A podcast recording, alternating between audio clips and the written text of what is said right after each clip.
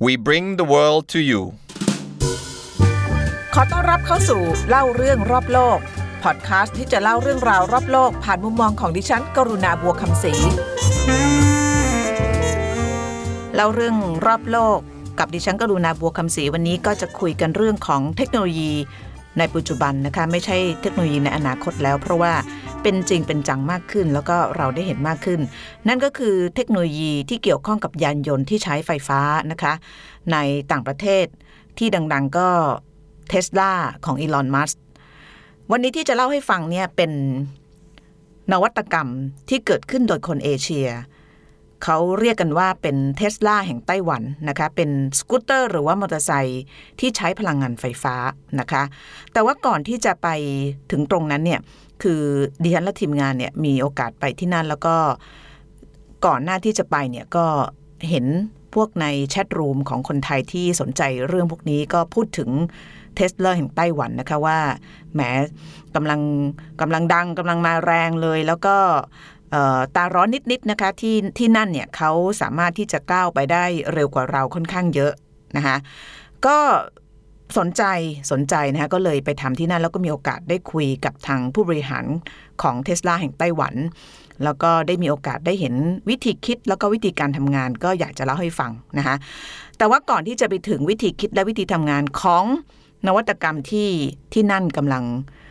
ได้รับความสนใจเนี่ยมาดูก่อนว่าทำไมดิฉันต้องหยิบยกเรื่องนี้มาพูดคุยกันนะคะส่วนหนึ่งก็เป็นเพราะว่าอากาศเมื่อช่วงเช้าที่ผ่านมาสำหรับพอดแคสต์เนี่ยอาจจะไปฟังในอนาคตนะคะที่บอกว่าช่วงเช้าที่ผ่านมาก็คือยี่วันที่ 19นะคะ19 December หรือว่าธันวาคม ก็ตื่นมาอากาศแบบในกรุงเทพนะะเอามีที่ที่บ้านมีมีเครื่องวัดอากาศนะคะออกไป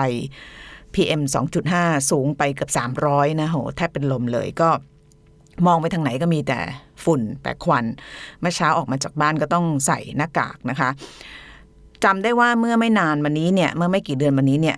ก็ตกอยู่ในสภาพเช่นนี้ แล้วก็หลังๆเนี่ยเราจะมีแอปพลิเคชันที่วัดอากาศ เพราะว่าชอบออกไปวิ่งข้างนอก ก็อยากจะหลีกเลี่ยง ถ้าวันไหนอากาศไม่ดีก็จะไม่ไปวิ่ง ก็เลยได้เห็นสภาพ ของคนกรุงเทพ หรือว่าในต่างจังหวัดก็ตามเนี่ยที่ต้องเผชิญกับมลภาวะทางอากาศแบบแบบถี่นะคะค่อนข้างถี่แล้วก็ค่อนข้างรุนแรงมากขึ้น แต่ว่าไม่ใช่เฉพาะที่ประเทศไทยที่เราเจอกับสภาพนี้นะคะไต้หวันก็เจอเช่นเดียวกันนะคะการที่เราต้องเผชิญกับมลภาวะทางอากาศแบบนี้เนี่ยมันเสี่ยงมีคือทำให้เกิด ความเสี่ยงนะเป็นหนึ่งในปัจจัยที่ทำให้เกิดความเสี่ยงการเป็นโรคมากมายนะคะแล้วที่ไต้หวันที่เขาพูดกันตอนนี้ก็คือว่ามลพิษทางอากาศที่นั่นเนี่ยมีส่วนทำให้เกิดสถิตินี้ก็คือไต้หวันเป็นชาตินะคะเป็นที่ที่มีอัตราของผู้ป่วยลังแคนเซอร์ หรือว่ามะเร็งปอด สูงเป็นอันดับ 15 ของโลก แล้วก็สูงเป็นอันดับสองของเอเชียนะคะก็ ตอนที่ไปที่นั่นเนี่ยก็มีการพูดถึงแล้วก็อ้างอิงงานวิจัยนะคะว่าส่วนหนึ่งเนี่ยเกิดมาจากมลพิษทางอากาศที่ไม่ได้ก่อขึ้นจาก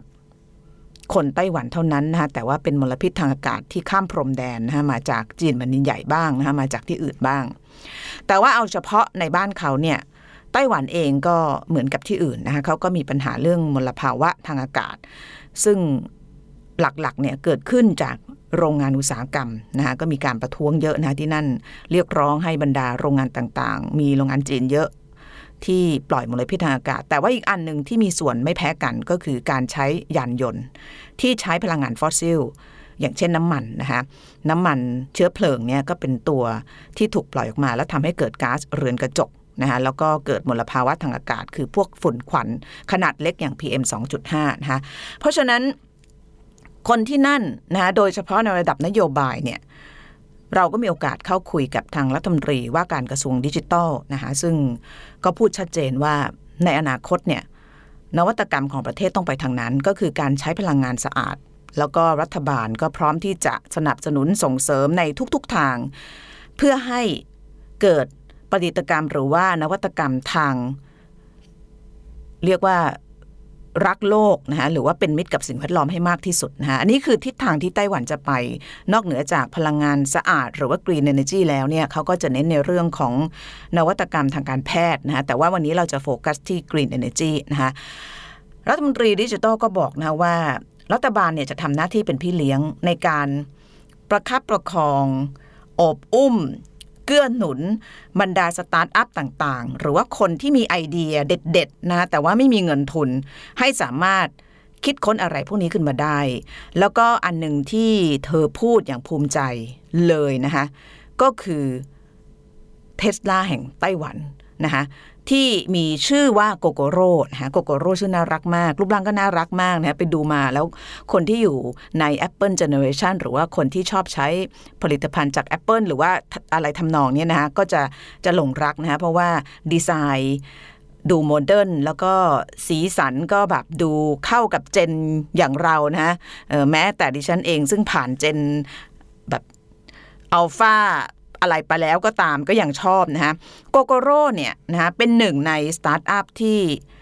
คนไต้หวันภูมิใจมากนะคะแล้วก็เป็นหนึ่งในแผนของรัฐบาลที่จะโปรโมทเรื่อง Green Energy นะคะโดยสำนักงงานพิทักษ์สิ่งแวดล้อมของไต้หวันเนี่ยมีการตั้งเป้าการลดการปล่อยก๊าซเรือนกระจกจากร้อยละสิบใน 20 เอ้ใน 10 ปีที่แล้วเนี่ยให้ได้ร้อยละ 20 ในอีกไม่กี่ปีข้างหน้านะคะ ซึ่ง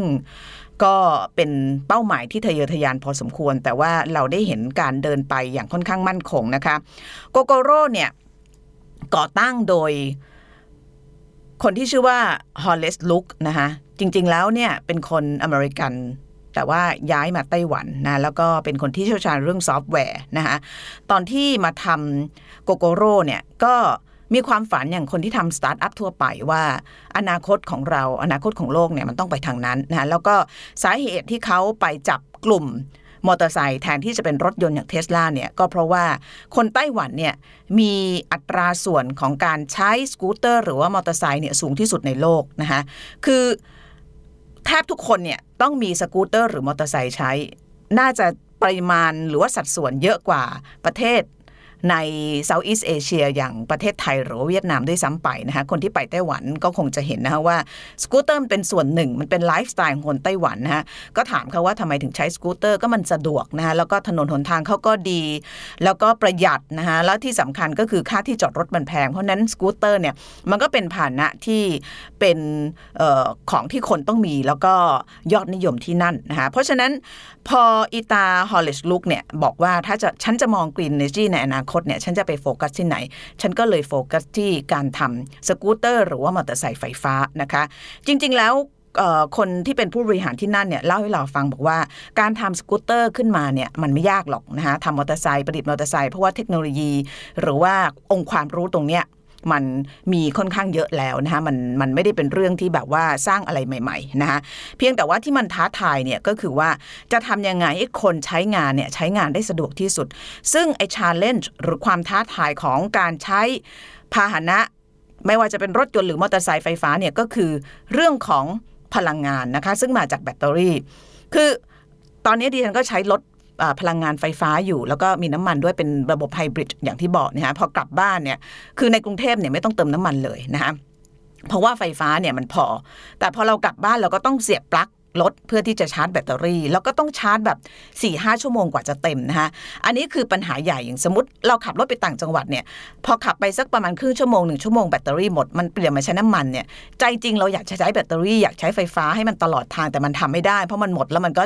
หาที่ชาร์จไม่ได้ หรือถ้าเกิดหาที่ชาร์จมันก็ต้องใช้เวลานานมากนะคะ อันนี้มันทำให้อุตสาหกรรม หรือว่าความนิยมของการใช้รถไฟฟ้าในหลาย ๆ ที่เนี่ยมันยังไม่เกิดขึ้นนะคะเพราะนั้นคนที่คิดโกโกโร่ขึ้นมาเนี่ยเขาก็มองตรงนี้นะคะเขามองว่าไอ้ความท้าทายของการทำรถมอเตอร์ไซค์ไฟฟ้าเนี่ยมันจะต้องเป็นแบบนี้แหละเพราะฉะนั้นสิ่งที่เขาทำเนี่ยมันก็คือการไปโฟกัสที่จะต้องหาแหล่งพลังงาน ให้คนที่ใช้เนี่ยรู้สึกว่าใช้ได้อย่างสะดวกง่ายดายที่สุดนะคะเขาก็เลยคิดสิ่งนี้ขึ้นมา เขาเรียกว่าเป็น charging เป็น swapping station นะคะ swapping station ก็คือสถานีเปลี่ยนแบตเตอรี่นะคะ นั่นก็แปลว่า สถานีเปลี่ยนแบตเตอรี่ตรงนี้มันจะช่วยอำนวยความสะดวกทำให้คนที่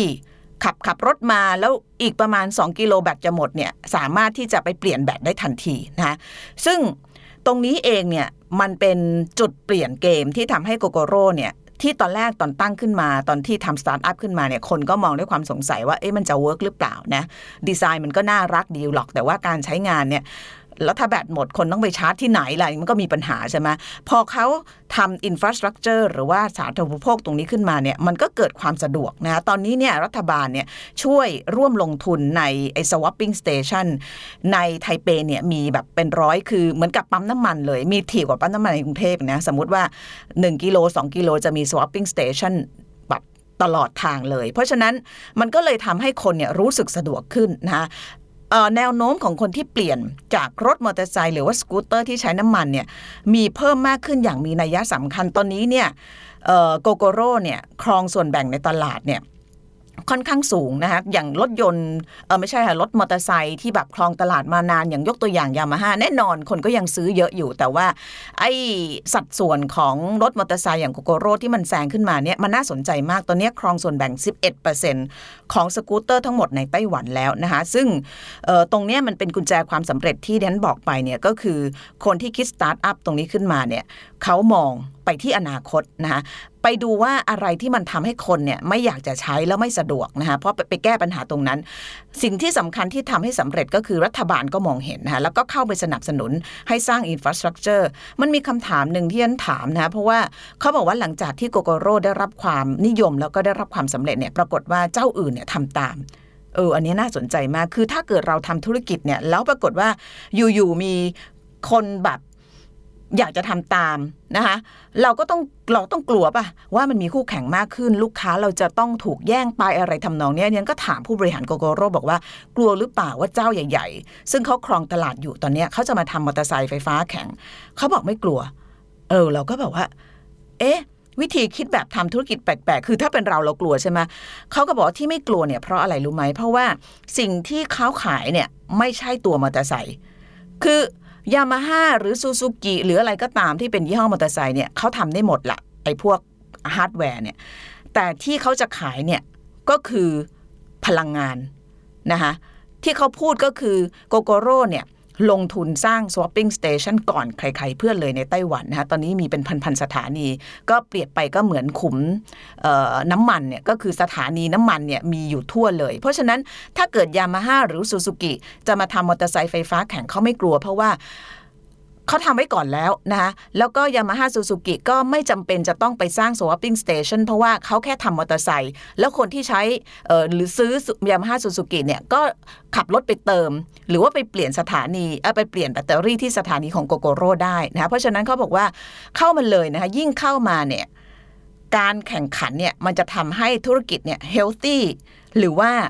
มีสุขภาพที่ดีขึ้นนะมันเป็นการแข่งขันที่เขาเนี่ยอยากจะให้มันเกิดขึ้น เพราะว่ายิ่งคนหันมาใช้มอเตอร์ไซค์ไฟฟ้ามากเท่าไหร่ ยิ่งคนผลิตมากเท่าไหร่ มันก็จะยิ่งทำให้ไอ้ไอ้ swapping station เนี่ยมันรับใช้ผู้คนแล้วก็ลูกค้าได้มากขึ้นเท่านั้น ซึ่งมันจะเป็นผลดีต่อสิ่งแวดล้อมนั่นเองเออก็เป็นหลักคิดที่น่าสนใจมาก เพราะฉะนั้นโกโกโร่เขาบอกว่า อย่าเขาไม่อยากให้มองว่าเขาเนี่ยเป็นบริษัทผลิตมอเตอร์ไซค์เขาอยากให้คนมองเขาว่าเขาเป็นบริษัท ผลิตพลังงานนะคะเออเราก็แบบเออเป็นความคิดในการทำธุรกิจที่น่าสนใจมากนะคะโกโกโร่ผลิตมอเตอร์ไซค์แต่ว่าเขาแบรนด์ตัวเองให้เป็นบริษัท ผู้ผลิตพลังงาน ซึ่งเป็นพลังงานสะอาด เป็นพลังงานไม่ใช่อนาคตด้วย เป็นพลังงานของวันนี้นะคะ นั่นก็คือพลังงานสะอาด พลังงานจากไฟฟ้านะคะ ทีนี้แถมท้ายนิดหนึ่งความสำเร็จของโกโกโร่เนี่ยตอนนี้กำลังได้รับการจับตามองมากเลยนะคะ แล้วก็รู้สึกว่าจะมาทำตลาดที่เมืองไทยด้วยนะคะยังไงก็ไม่แน่ใจว่าเข้ามาเมื่อไหร่นะคะแต่ว่าอย่างไรก็ตามอยากจะแถมท้ายนิดหนึ่งก่อนจะจากกันไปนะคะ ความสำเร็จของโกโกโร่เนี่ยก็เลยทำให้คนเนี่ยมองว่าไอการใช้ รถยนต์ มอเตอร์ไซค์หรือว่าอะไรก็ตามที่เป็นยานพาหนะ แล้วก็ใช้กับพลังงานสะอาด มันไม่ใช่เรื่องไกลตัวอีกต่อไป เพราะว่าคนที่ผลิตเนี่ยเขาคิดแบบแก้ปัญหาที่มันเคยมีเนี่ยไว้เกือบหมดแล้วนะคะแต่ว่า วันที่ไปทำข่าวตรงเนี้ยพอคุยกับผู้บริหารเสร็จก็เราก็คุยช่างภาพนะว่าเออมัน Amazing มากเนี่ยนะมันน่าสนใจมากเลยนะที่เขาสามารถทำแบบนี้ได้ แล้วต่อไปเนี่ยเรากลับมาไต้หวันเนี่ยอีกสักประมาณ 5 ปีเนี่ยก็คงไม่เห็นมอเตอร์ไซค์แบบว่าบึ้นบึ้นๆเสียงดัง ๆ แล้วก็ปล่อยไอเสียแล้วคงจะมีแต่โกโกโร่เต็มไปหมด ซึ่งมันก็เป็นไปได้นะ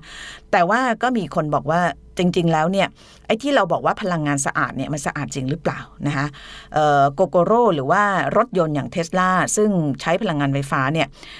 จริง ๆ แล้วมันมันมันมันกรีนเอเนจีขนาดไหนหรืออย่างไร จริง ๆ มันก็ green นะ เพราะว่ามันไม่ได้ปล่อยออก๊าซเรือนกระจก แต่ว่ามันมีตรงนี้นิดหนึ่งนะคะเขาบอกว่ามันไม่มีอะไรได้มาโดยไม่เสียนะคะสิ่งที่ทำให้รถยนต์ไฟฟ้าอย่างเทสลาหรือว่าโกโกโร่มันวิ่งไปได้เนี่ยก็คือแบตเตอรี่นะคะแบตเตอรี่ ซึ่งจริง ๆ แล้วรถยนต์ที่ใช้ไฟฟ้าในการขับเคลื่อนร้อยเปอร์เซ็นต์เนี่ยมันเกิดจากการใช้พลังงาน 2 อย่าง ที่เขาเรียกว่าแบตเตอรี่ EV หรือว่า BEV อีกตัวหนึ่งก็คือ fuel cell EV นะคะที่ได้รับความนิยมมากที่สุดก็คือการใช้แบตเตอรี่นะคะเเป็นตัวเก็บแล้วก็จ่ายพลังงานไฟฟ้านะคะ ที่เขานิยมการใช้แบตเตอรี่เนี่ยเพราะว่าต้นทุนมันถูกกว่า แล้วมันก็ใช้ง่ายกว่านะคะแต่ว่าคำถามก็คือที่มาของแบตเตอรี่เนี่ยมันคืออะไรนะคะแล้วมันมาจากไหน แล้วก็ตอนนี้มีคนพูดว่าไอ้ความนิยมในการมาใช้รถพลังงานไฟฟ้าเยอะๆเนี่ยทำให้มันเกิดผลกระทบยังไง แล้วมันจะหมดไปหรือเปล่าไอ้สิ่งที่เราใช้เนี่ยนะคะเติมข้อมูลนิดหนึ่งแบตเตอรี่ที่เราใช้กันในรถยนต์นะคะหรือว่าไอ้โกโกโรอย่างที่ไปเห็นมาเนี่ย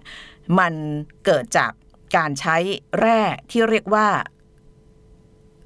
โคบอลต์นะคะคือในแบตเตอรี่เนี่ยที่เขาใช้ขับเคลื่อนรถยนต์หรือว่ารถมอเตอร์ไซค์เนี่ยมันคือลิเธียมไอออนนะคะเป็นแบตเตอรี่ชนิดลิเธียมไอออนแล้วก็ที่เขานิยมใช้เนี่ยเพราะว่าน้ำหนักเบาอายุการใช้งานนาน เก็บประจุไฟฟ้าได้นานกว่าแบตเตอรี่แบบอื่น พลังงานคงที่สูงชาร์จได้เร็ว แล้วก็ปลอดภัยต่อสิ่งแวดล้อมมากกว่า เพราะว่ามันเป็นเซลล์แห้งนะคะ แต่ว่าการจะได้มาซึ่งแบตเตอรี่ลิเธียมไอออนก้อนหนึ่งเนี่ยมีราคาที่ต้องจ่ายนะคะเพราะว่าสิ่งที่มันอยู่ในแบตเตอรี่เนี่ยคือแร่โคบอลต์อย่างที่บอกแร่โคบอลต์เนี่ยอยากให้ไปดูสารคดีของ Sky News เมื่อสักประมาณ 2-3 ปีที่แล้วเดียนดูแล้วน้ำตาไหลเลยนะคะเพราะว่าเราเพิ่งรู้ว่าไอสิ่งที่เราใช้เนี่ย ไม่ว่าจะเป็นแบตเตอรี่ในโกโกโร่ในเทสลาหรือว่าไอในโทรศัพท์มือถือของเราเนี่ยมันคือสิ่งที่มาจากแรงงานเด็กนะคะแร่โคบอลเนี่ยสองในสามของมันเนี่ยมาจากประเทศคองโก ซึ่งในสารคดีของเอ่อ Sky News ที่ไปทำมาเนี่ยเขาบอกว่าบางคนเนี่ยอายุสี่ขวบเท่านั้นภาพที่เราเห็นก็คือว่าภาพของคนเนี่ยที่ไปขุดดินด้วยมือเปล่านะคะแล้วก็กอบเอาดินเนี่ยใส่ ถุงปุ๋ย แล้วก็ให้เด็กเนี่ยแบกออกมาจากเหมืองนะคะมันไม่ได้เป็นเหมืองที่แบบว่าทำแบบ proper เป็นเหมืองแบบเหมืองแบบชาวบ้านน่ะเพราะว่ามันทำกันกระจายเยอะมากนะคะฝนตกแดดออกเด็กๆต้องไปทำงานนะคะ แล้วก็มีเด็กคนหนึ่งให้สัมภาษณ์บอกว่าสิ่งที่เขาแบบตื่นมาตอนเช้าทุกเช้า คือการไม่อยากมาที่เหมือง เพราะว่ามันทำงานหนักแล้วก็เขาเนี่ยเจ็บเนื้อเจ็บตัวไปหมด เพราะว่าเด็กอายุบางที 10 ขวบสิบเอ็ดขวบเนี่ยต้องมาแบกไอ้พวกแร่ธาตุซึ่งมันหนักมากๆเนี่ยนะคะก็ จริง ๆ แล้วสารคดีชุดนี้ของ Sky News เนี่ยก็ก่อให้เกิดคำถามเยอะเหมือนกันนะคำถามว่าไอสิ่งที่เราบริโภคกันเนี่ยที่เราพูดว่าพลังงานสะอาด หรือว่าเทคโนโลยีที่เราตื่นเต้นกันโทรศัพท์ใหม่ๆ รุ่นใหม่ ๆ จะเป็นรุ่นไหนรุ่นไหนก็ตามเนี่ยข้างในเนี่ยมันคือแรงงานเด็ก มันคือเหงื่อ ของคนยากจนที่อาจจะได้รับค่าจ้างเนี่ยไม่ได้มาตรฐานหรือว่าไม่ได้เท่าเทียมกับสิ่งที่เขาควรจะได้ด้วยซ้ำไปนะคะ ที่ผ่านมาเนี่ยก็มีการรณรงค์ในเรื่องนี้นะคะ องค์กรการกุศลต่างๆ ก็ไปแคมเปญนะคะแล้วก็พยายามให้แรงงานที่เป็นแรงงานเด็กเหล่านี้ที่ถูกใช้ในเหมืองในคองโกเนี่ยได้ไปโรงเรียน แต่ว่าเขาบอกทำยังไงเนี่ยมันก็ไม่หายไป เพราะว่า ดีมานนะคะดีมานของความต้องการในเรื่องของพลังงานสะอาด แล้วก็เทคโนโลยีสมัยใหม่เนี่ยมันสูงแบบประเภทแบบตัดวงจรไม่ขาดนะคะมันมีประเด็นเรื่องราว แล้วก็มีการเก็บข้อมูลหลักฐานจนกระทั่งนำมาเมื่อสักประมาณสองสัปดาห์ที่ผ่านมาเนี่ยว่ามีกลุ่มทนายความสิทธิระหว่างประเทศ ที่เขาเรียกว่า International right Advocates เนี่ยไปยื่นฟ้องบริษัท เทคโนโลยีใหญ่ 5 แห่งนะคะ ก็รวมถึง Tesla ด้วยนะคะ รวมถึง Apple Microsoft แล้วก็ Dell ข้อหาใช้แรงงานเด็ก ในอุตสาหกรรมขุดแร่โคบอลในคองโกนะคะ มีการยื่นฟ้องเมื่อวันที่ 15 ธันวาคมที่ผ่านมานี่เองนะคะ แล้วก็ระบุถึงสถานการณ์ความเลวร้ายของการใช้แรงงานเด็กในคองโกนะคะ โดยเฉพาะการเอาโคบอลออกมาเพื่อผลิตแบตเตอรี่ลิเธียม ไอออนนะคะลิเธียมไอออนซึ่งเป็นอุปกรณ์ หรือว่าเป็นแร่ที่สำคัญที่จะต้องเอามาทำแบตเตอรี่ที่ใช้ในรถยนต์ไฟฟ้า หรือว่าโทรศัพท์อย่างที่เราได้เห็นกันนะคะก็เป็นอีกหนึ่งกระแสการเรียกร้องนะคะให้มีการยุติการใช้แรงงานเด็ก ซึ่งเเข้าใจว่ามีบริษัทใหญ่ ๆ ที่ถูกฟ้องเนี่ยออกมา แถลงข่าวนะคะ แล้วก็เรื่องนี้ขึ้นโรงขึ้นศาลแล้ว แล้วก็เดี๋ยวต้องดูกันนะคะว่าผลการตัดสินจะออกมายังไง ก็เป็นเรื่องของโกโกโลดนะแต่ว่าแถมท้ายด้วยเรื่องของอในที่สุดแล้วเนี่ยเวลาเราบอกว่าเราใช้รถยนต์ที่มันแบบพลังงานสะอาด หรือว่าอะไรที่มันแบบว่ารักโลกอะไรเงี้ยถ้าเราเจาะไปอีกลึกๆอีกนิดนึง หรือตั้งคำถามอีกนิดนึงบางทีเนี่ยมันก็ไม่ได้แบบทั้งหมด สัทีเดียวนะคะเพราะว่าการที่จะได้อะไรมาสักชิ้นหนึ่งเนี่ยแน่นอนมันมีราคาที่ต้องจ่ายจะเป็นราคาด้านสิ่งแวดล้อม หรือว่าราคาในเรื่องของสิทธิมนุษยชนนะคะซึ่งในกรณีนี้เนี่ยก็เป็นในเรื่องของราคาในแง่ของความเป็นมนุษย์แล้วก็สิทธิของเด็กๆนะคะที่ต้องถูกใช้แรงงานในคองโกนั่นเอง ไม่แน่ใจว่าเริ่มเรื่องของ เทคโนโลยีที่รักโลกแล้วมาจบเรื่องนี้ได้ไง ก็เอาเป็นว่าน่าสนใจมากนะคะ เรื่องของการเดินไปข้างหน้า แต่ว่าบวกลูกพูนหารแล้วเรียนว่าถ้าเกิดไม่มีการใช้แรงงานเด็กเนี่ยอนาคตของการใช้พลังงานสะอาด ก็เป็นสิ่งที่ต้องเออเดินหน้าแล้วก็ควรจะเป็นไปในทิศทางนั้นอยู่แล้วนะคะเอาละค่ะพอดแคสต์ของเราวันนี้ลากันไปก่อนเจอกันใหม่วันคราวหน้านะคะ วันนี้สวัสดีค่ะ